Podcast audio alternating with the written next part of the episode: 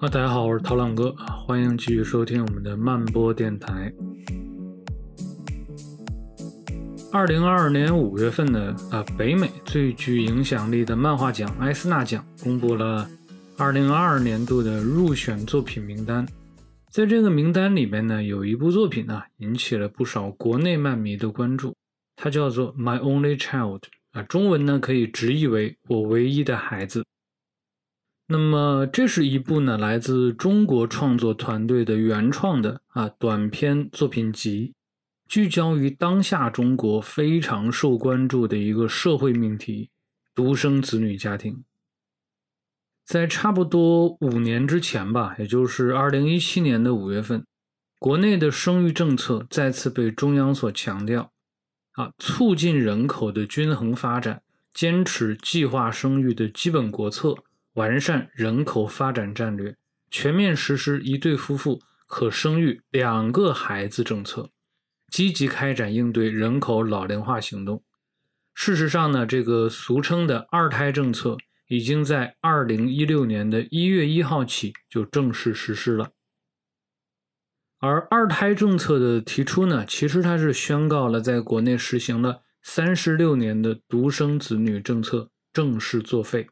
化为了历史的烟尘。独生子女政策呢一九八零年九月二十五日起啊正式实施。在该项政策的影响下，独生子女几乎成了八零后、九零后、零零后这三代人共同的身份标签。尽管说他们在思想观念、生活方式和性格气质上迥然相异，但是呢，相同的独苗身份还是让他们在诸多的不同中找到了难得的共通点。一九七一年出生的王宁是七零后里面难得的一根独苗，他周围的小伙伴们、啊、一般都是有各自的兄弟姐妹，他清楚地记得自己有一个朋友竟然有多达十一个兄弟姐妹之多。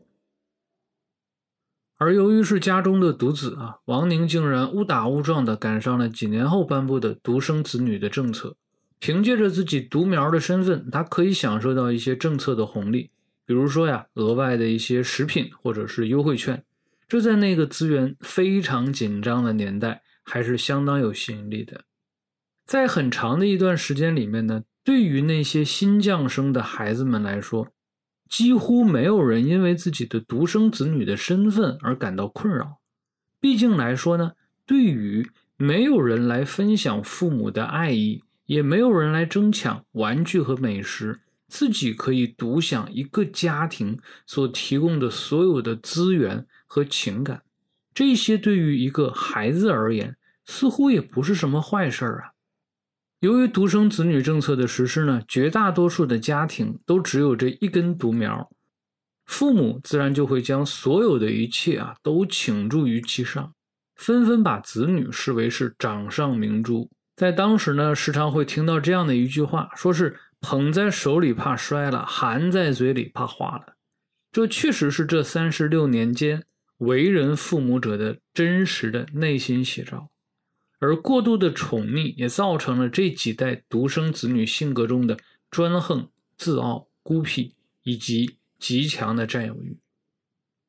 一直以来呢，王宁他也不认为独生子女的身份会有什么问题。他甚至呢还曾因此而感到一些窃喜，认为是自己占到了一些便宜。但是呢，他的这个想法在二零一零年的一月份发生了一个巨大的转变。当时身在安古兰参加漫画节的他收到了一条噩耗，他妻子年仅二十七岁的堂妹突然去世。堂妹是家中的独女，她的离世给她的家庭几乎带来了灭顶之灾。王宁对于独生子女的看法就发生了一些比较微妙的改变，而在了解了更多该项政策所引起的事件之后，他的观点甚至可以讲有一些动摇了。一直以来呢，大多数人都是把目光聚焦在那些正常成长起来的孩子们的身上，他们集万千宠爱于一身，成长为家中的小皇帝或者是小公主，但是却很少有人去关注那些失常的家庭。由于说各种各样的原因，他们失去了这个唯一的孩子，父母所付出的万千宠爱在一夜之间付之东流水，辛苦建立起来的爱的宫殿突然间就崩塌为瓦砾石堆。这样的家庭会遭遇什么呢？事实上，王宁七妹的情况并不是什么孤立，国内有很多的家庭都失去了年轻的独生子女，这些家庭被称为失独家庭。据统计，中国目前有大约一百万户的失独家庭，而预计到二零五零年，这个数字将达到一千一百万。而由于独生子女政策，这些失去年轻子女的父母，一方面遭受了巨大的精神打击，而另外一方面呢，他们也因为年龄的问题，没有办法再次生育新的子女。而这其中又尤以那些失独老人的情况最为艰难，他们将要面对的是孤独的、无助的暮年时光。时间到了二零一六年啊，二胎政策正式开始实施，独生子女政策正式作废，这也在一定程度上降低了我们刚才所提到的失独家庭的出现概率。当时呢，已经在漫画出版行业里面摸爬滚打了多年的王宁，突然之间冒出了一个念头，要不要去创作一部关于独生子女的漫画作品呢？那么这就是我们开头提到的 My Only Child 这本作品的最初雏形。这部作品呢，后来又经历了种种波折吧，最终才成功出版，并且获得了埃斯纳奖最佳选集奖的提名。事实上呢，失独家庭啊，一直都是国内非常受关注的一个社会议题。国内呢，也涌现出了很多有关于失独家庭题材的艺术作品。比如说呢，作家周大新啊，他的长篇小说《安魂》就字字泣血地讲述了他早逝儿子的故事。再比如说呢，二零二零年上映的电影啊，《地久天长》啊，讲述的就是两个家庭的命运因为一个孩子的早逝而被彻底改变的故事。二零二一年国内的生育政策啊，又有了新的变化。二零二一年的八月二十号，人口与计划生育法再次修改。修改后的人口计生法规定啊，说国家提倡适龄婚育，优生优育，一对夫妻可以生育三个子女。换而言之呢，在二胎政策之后，三胎政策正式落地。从一九八零年到二零一六年啊，独生子女政策实行了三十六年。这期间呢，因为各式各样的原因，比如说病故啊、意外啊、走失啊，或者是拐卖，诞生了无数的失独家庭。这期间呢，就有王宁七妹的家庭。这些家庭的命运呢，因此被彻底的改变。而从二零一六年到二零二一年，在短短的五年时间之内，二胎、三胎政策接连落地，国内的生育环境发生了彻头彻尾的一百八十度的巨变。但是，对于那些已经被影响、被改变了的失独家庭，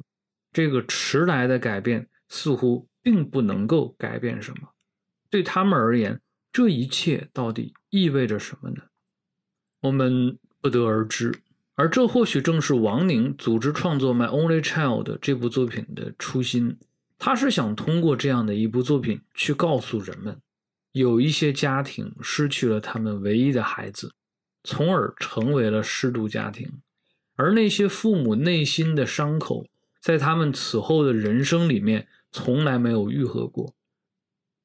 作为旁观者，我们能做的是什么？就是给予他们更多的关爱和理解，帮助他们一起走出失独的阴霾。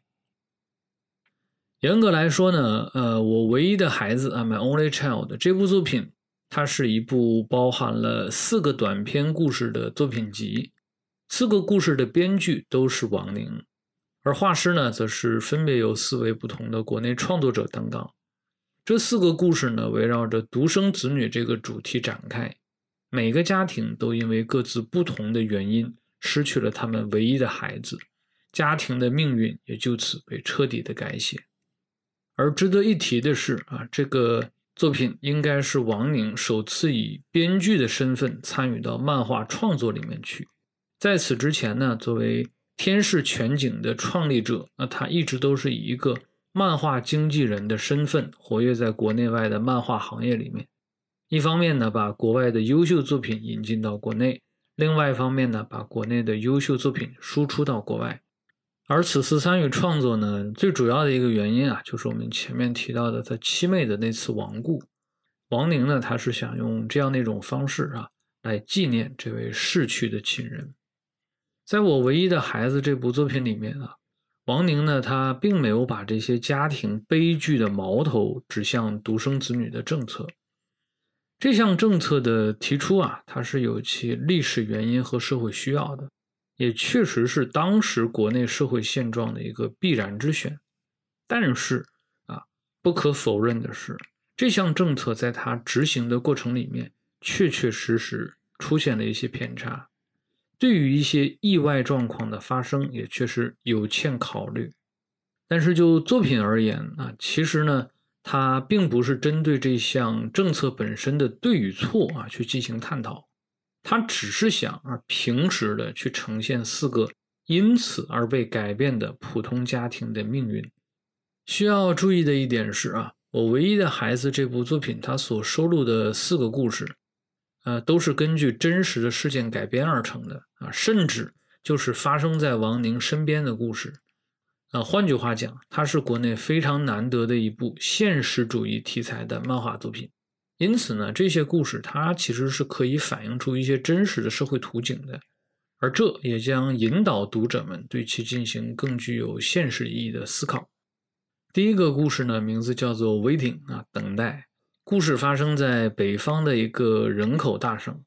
一对乡镇夫妇的孩子啊，叫做佳佳，在集市上被拐走了。佳佳的父母呢，由此就踏上了漫长的寻子之路，在全国各地之间奔波。然而啊，十几年过去之后，佳佳仍然是下落不明，而他们所处的乡镇却迎来了城市化的进程，土地被征收，平房变高楼。佳佳的父母呢，却因为害怕孩子回来找不到回家的路，而执意不肯搬离，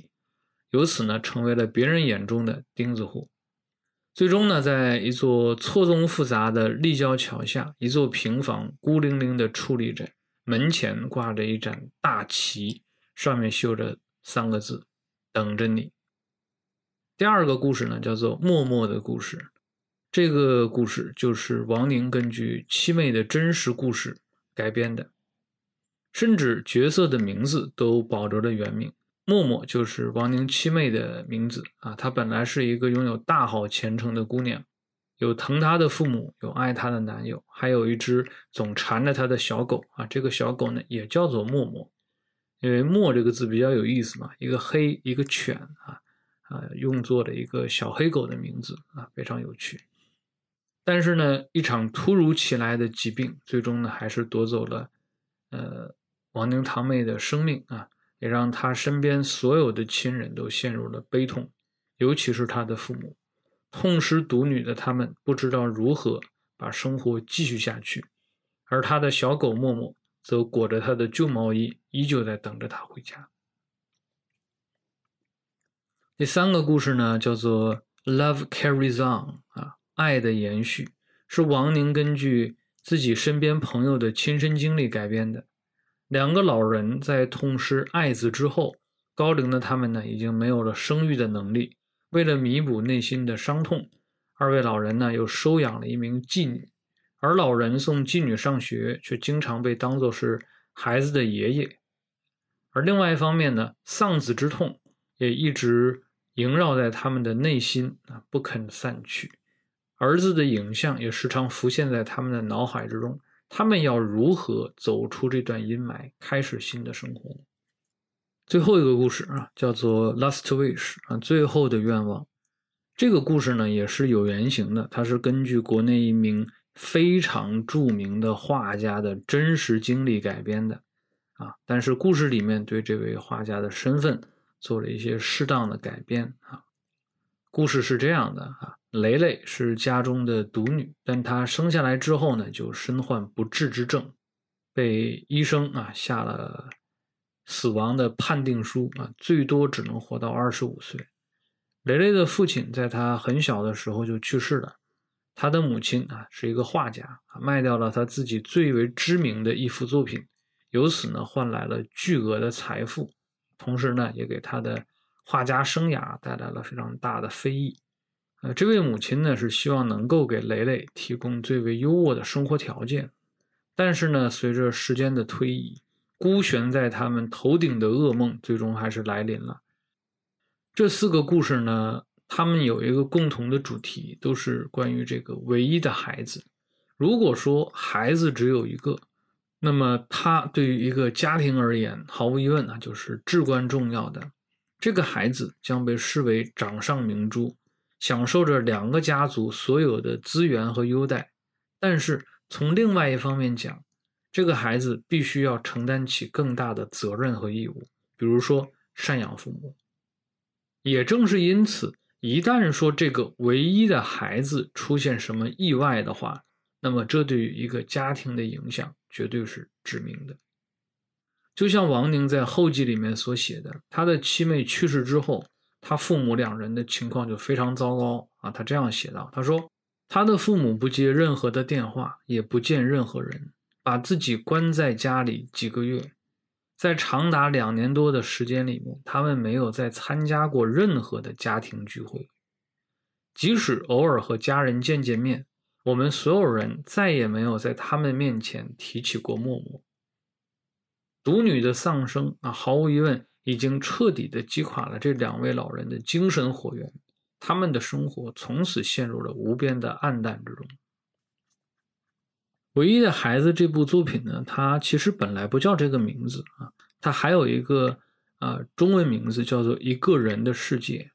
在那个被废弃的封面上可以看到，标题里面的这个人字被特意的加大变粗，这个三角形的汉字呢成为整个封面的焦点所在。为什么是三角形？三角形一向被认为是最为稳固的形状，而对于一个家庭而言，孩子跟他们的父母也是组成了这样的一个三角形。位于顶点的正是这个唯一的孩子，而父母以及两个家庭的老人则组成了底部稳固的支撑。而一旦说作为顶点的孩子消失了不见了，那么这个稳固的家庭也必将支离破碎。对于很多独生子女家庭而言，孩子就是一切，一旦说父母失去了孩子，他们的世界也就跟着失去了所有的意义。因而说，在很多失去孩子的父母眼里面，唯一的孩子这部作品其实是有它特殊的意义的。王宁在创作这些故事的时候，曾经在国内非常著名的一个叫做失独者之家的网站上去寻找素材，他每天都能看到大量的令人心碎的故事。一位母亲给他留言说，我的独子二十八岁就死了，我曾经三次自杀，但都被救了回来。我知道我的孩子不想让我死，所以我必须活下去。如果说你的漫画能够让更多的人关注我们这样的家庭，那我儿子的死就是值得的，我愿意为他做任何有意义的事情。父母对于孩子的爱有的时候并不会因为死亡而终结，而是会把这份爱以某种其他的方式讲述出去，让更多的人了解这个特殊的群体，而这正是这部作品的意义所在。这部书的法语版和意大利语版呢，都是只有三个故事的啊，呃，比英文版少了一个故事，唯独拿掉了一篇，就是默默的故事这一篇。是因为王宁的家属呢，他是在当地定居的，他生怕家中的长辈看到这个故事之后触景生情，再次被尘封的往事刺痛。由此可见呢，默默的去世给这个家族带来了多么深切的沉痛。唯一的孩子啊，本来应该成为很多家庭美满和幸福的象征，但是在这些家庭的故事里面，它却成为了最为令人痛心的所在。唯一对于有些人而言是至稀至贵，但是对那些失独家庭而言，则是失去了之后再也没有办法愈合的伤痛。当然，我们需要深思的是什么？是造成这种无法弥合的伤痛的原因究竟是什么？是独生子女政策本身吗？我觉得并不尽然啊。这部作品也没有把这些家庭悲剧的根源单单归咎于政策本身。独生子女政策，它是由特定历史阶段和国情所决定的，它的推行和实施是当时历史条件下的必然选择。那么问题来了，谁又该来为这一百万失独家庭的悲痛人生负责呢？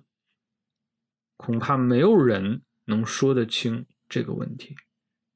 在《爱的延续》和《最后的愿望》这两个故事里面呢，这两个家庭的悲剧啊，其实是可以有另外一种结局的。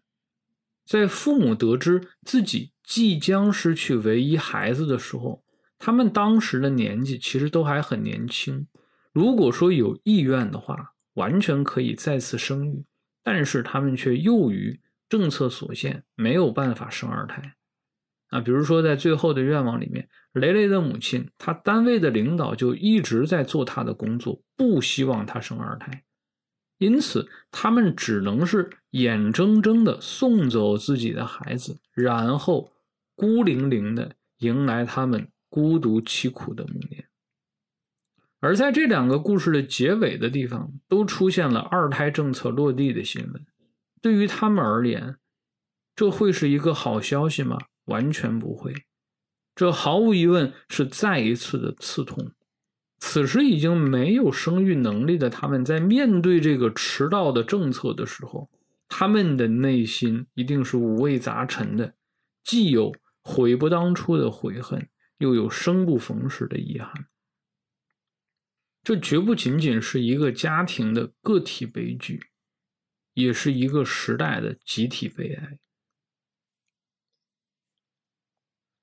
尽管说这部作品呢已经顺利的推出了英语版、法语版和意大利语版啊等等等等吧，但是呢这部作品在国内的出版确实充满了变数。王宁向我坦言，他已经接触了几家国内的出版社啊，但是呢态度都是比较的犹豫。尽管说呢都表态说非常喜欢这部作品，但是呢也都出奇一致的表示不太敢贸然出版。在他与英国漫画学者、啊、保罗格拉维特关于这部作品的对谈中啊，他就坦然的表示，这部书呢恐怕暂时没有办法在国内出版啊，只有说当有一天我们可以坦然回首面对那个时代的时候，这部书才会有机会在中国与读者见面。这个结果其实一点都不意外啊啊，甚至是可想而知的。尽管说国内的人口政策在最近的几年间已经发生了巨大的变化，但是呢，大多数的媒体对于已经成为过去的独生子女政策的得和失，还是选择沉默，讳莫如深，缄口不言。似乎说这件事情就应该这样被轻轻翻过，就好像它从来没有发生过一样。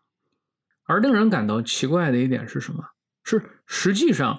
舆论场上并不是说没有探讨的空间，并没有政策规定你不能探讨这件事情，只是说大家不约而同的选择了沉默，不去揭开这道过去的伤疤啊，这就很耐人寻味啊。在当代的中国啊，不去探讨过往政策的对和错，似乎已经成为了某种潜移默化的社会共识。个人也好，媒体也好，专家也好，学者也好，大众的关注点已经被转移到了社会老龄化和低出生率啊这些现实问题上。毕竟说这些才是二胎、三胎政策次第落地的直接原因。换句话说，新政策的推出其实本来也并不是为了弥补既往政策的缺陷，而是为了防止未来即将发生的新的隐患。所以说，大多数人选择向前看，而不是回首过往。而对于那些被影响、被改变了的家庭而言，过去的事情已经发生了，新的改变也于事无补。而对更多人而言，过往这一页已经被彻底的翻过去了，对和错重要吗？不重要。所以说，探讨也就没有必要了。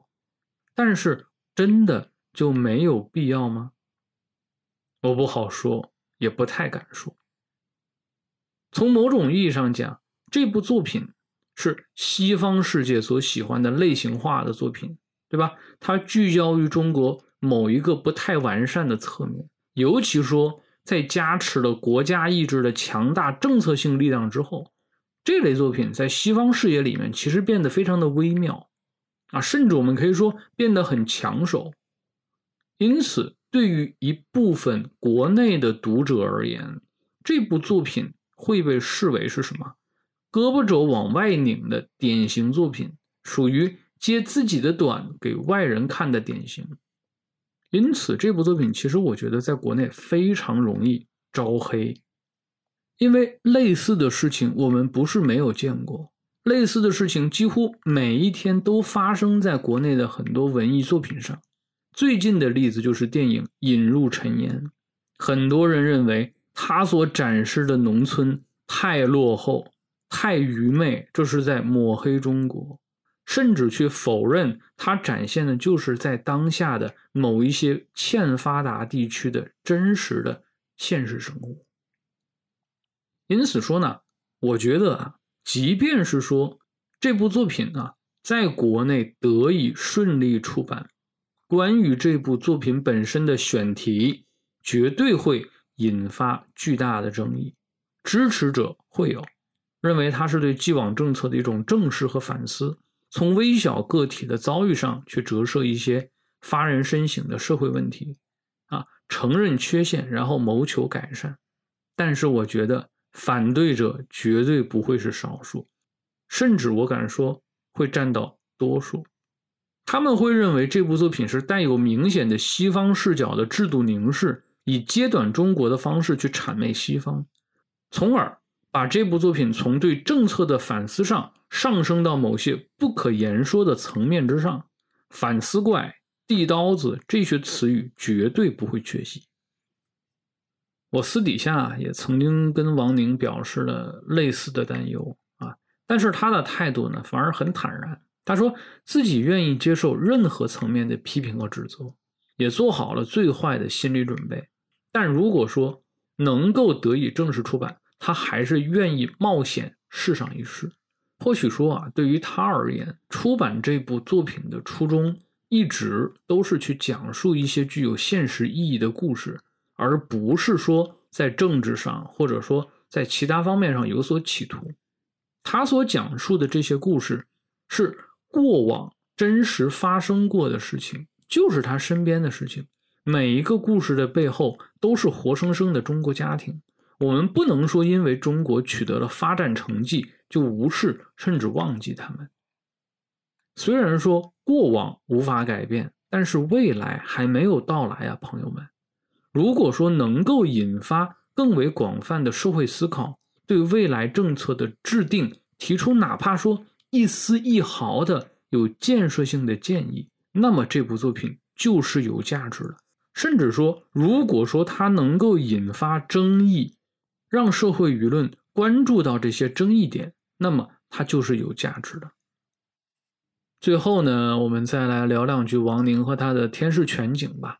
啊，天视全景啊，应该是据我所知啊，国内最早从事欧美漫画版权引进的公司，一定程度上可以说是推动了国内近几年迅速升温的欧美漫画的热潮，是近几年国内漫画成人化阅读风潮背后的重要推手之一，也是国内图像小说节的一个深度参与者。这家公司呢，一方面来说呢，引进了很多欧美漫画的版权，另外一方面呢，向外输出了很多国内漫画家的作品，那么算得上呢，是在中外的漫画文化的交流上做出了非常大的贡献。像是陆明啊、张小雨啊、早稻啊这些中国漫画家的作品，正是通过天视全景的搭桥才走向了欧洲市场。而近几年一些在欧美漫画节上频繁露脸的中漫作品，那么它背后的推手也都是天使全境啊，比如说前两年提名了这个艾斯纳奖的聂骏的 My Beijing， 也就是中文版的老街童话啊，就是天使全境推的啊。再比如说提名了安古兰的呃阿切的这个海门回声啊 Chinese Queer 啊，也是天使全景推的。而作为天使全景的创立者王宁本人，他的从业经历啊可以说非常的丰富，很多元化。他最早呢是广告行业出身啊，跟我是同行。他曾经拍摄过很多部的电视广告，后来呢又参与到了舞台剧的创作跟展演上啊，多次在百老汇巡演。最后呢才是在一个机缘巧合之下进入到了漫画出版行业，并且呢一直做到现在。目前呢他已经成为了国内最负盛名的国际漫画经纪人，是中国漫画与欧美漫画相互交流的一个重要的组织者。呃，此外呢还有一个比较有趣的译文吧算是。由于说王宁啊他跟很多这个国内的漫画创作者都结下了非常不错的友谊，